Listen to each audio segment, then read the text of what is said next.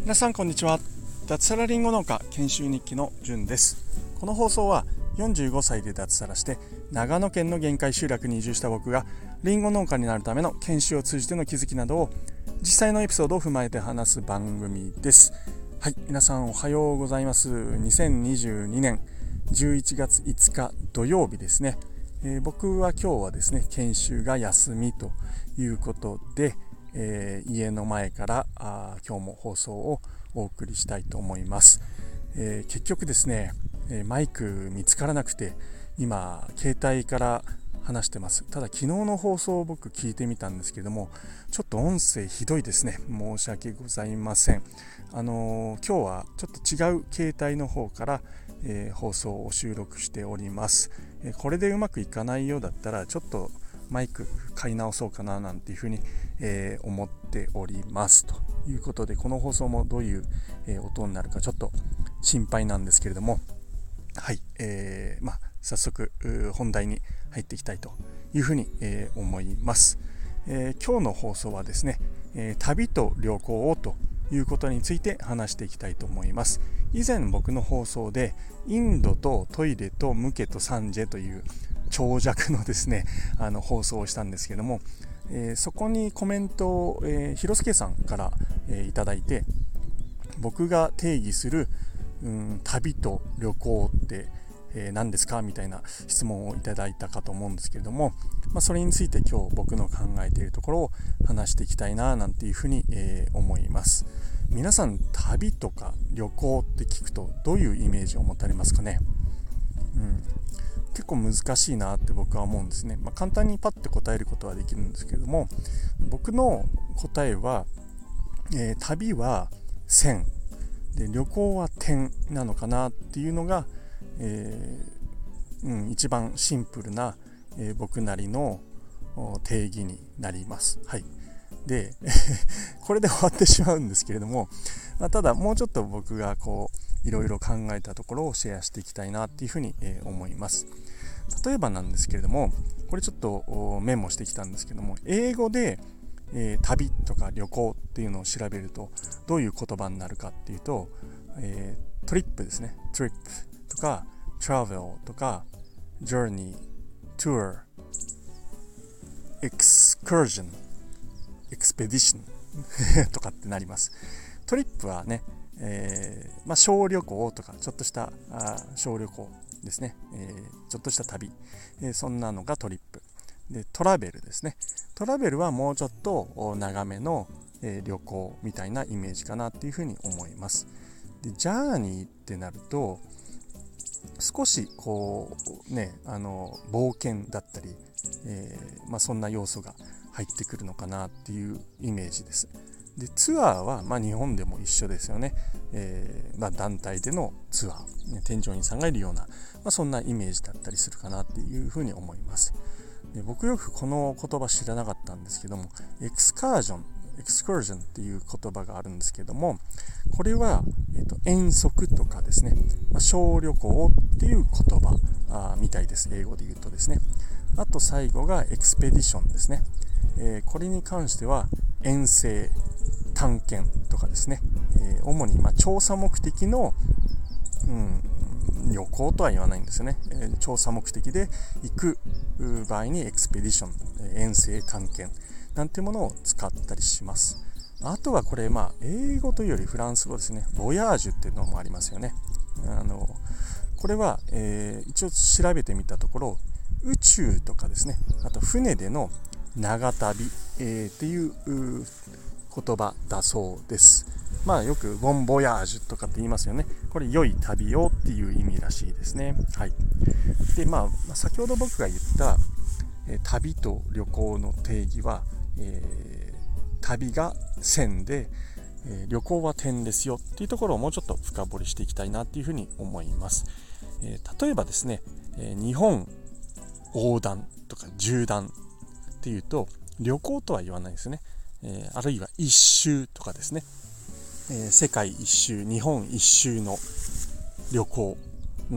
おかしくはないけれども、どちらかというと、日本縦断の旅とか、ね、世界一周の旅っていう方が、まあ、しっくりくる人の方が多いのかなっていうふうに思います。まあ、こういった点で見ても、まあ、点ではなくてこういった点で見てもじゃないな、こういった言葉を見ても、まあ、線なんだろうなっていうふうに、僕は思ったり、します。で、逆に言うと、例えば目的、今点と線の話ですね。すいません、ちょっとまとまってないですね。で、まあ、そこが切り分ける場所かなっていうところです。北海道に行くっていうのは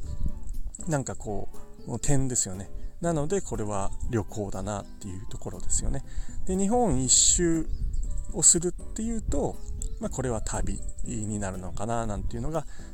まず点と線での切り分けだと思います。あとは、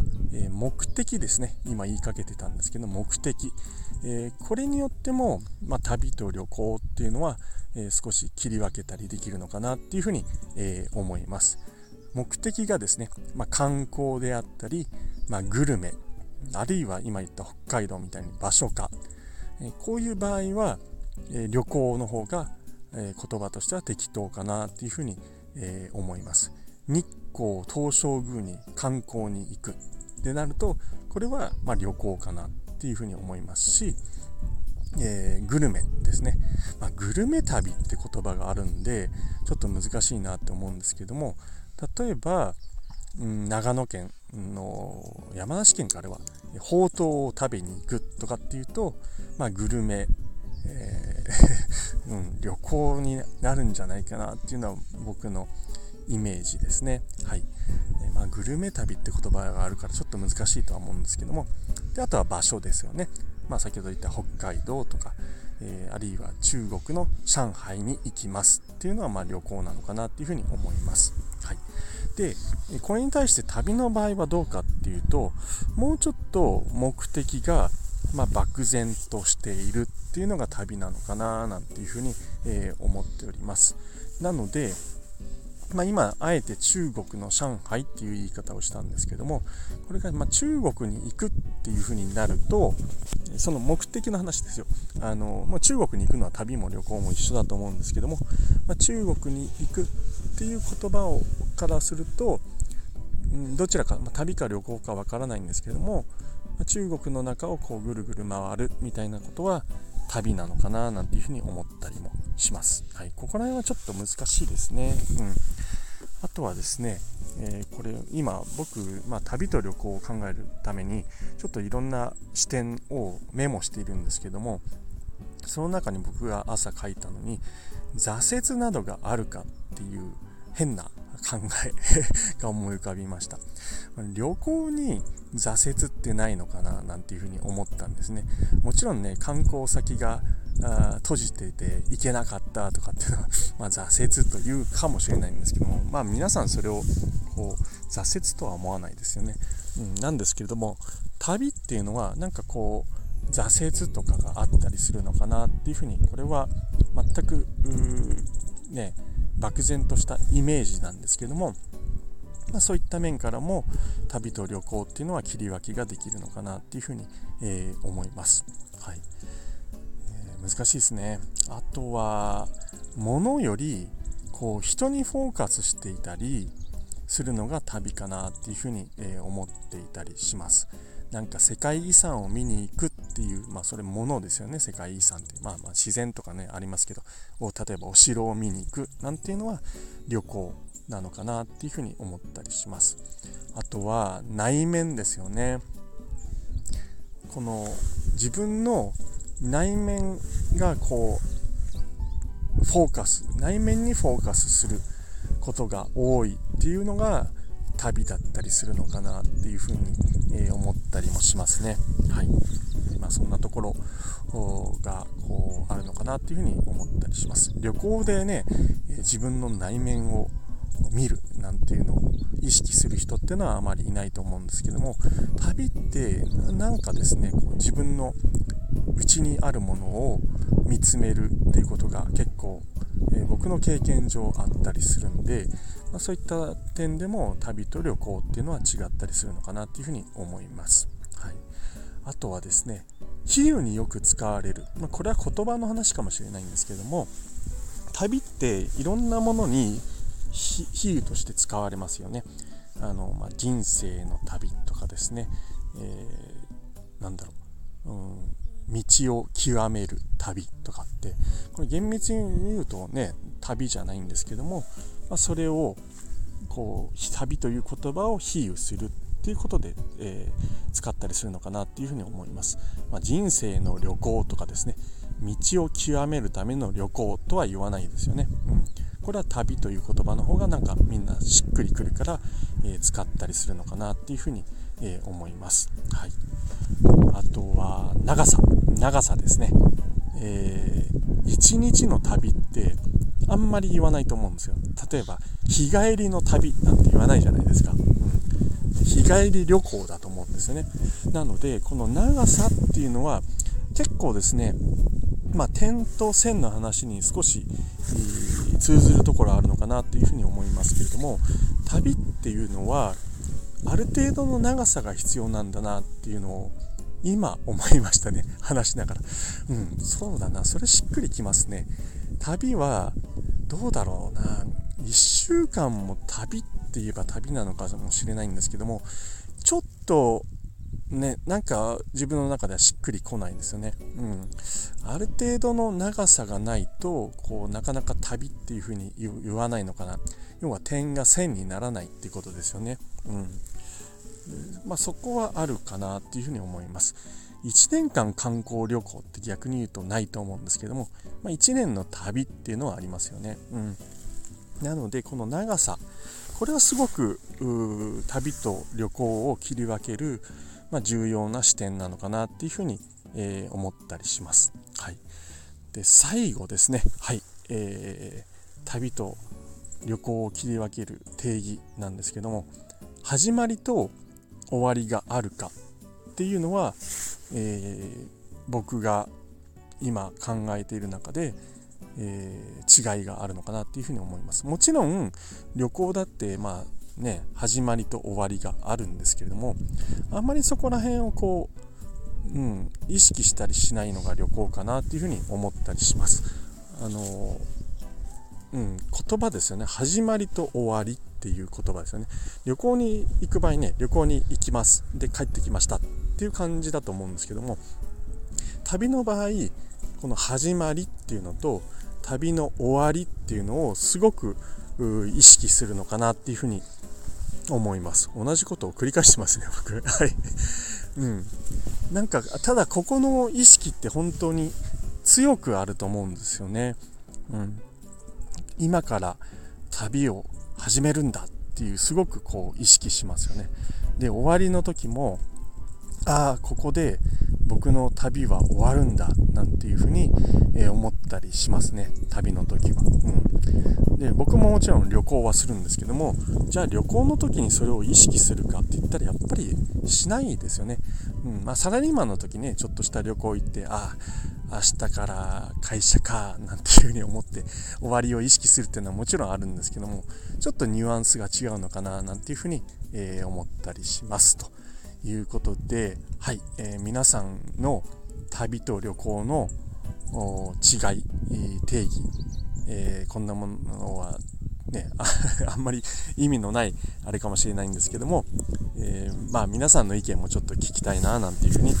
思っております。僕の結論としては点か線かっていうことと、あと長さが大事かなっていうことと、特に、思ったのはあと始まりと終わりを強く意識するかどうかっていうところで、旅と旅行っていうのは切り分けができるのかなっていうふうに、思います。僕は、旅も旅行も好きなんですけれども、本当に大好きなのは旅の方かなっていうふうに、思っております。はい、以上ですね、土曜日ということで、長々と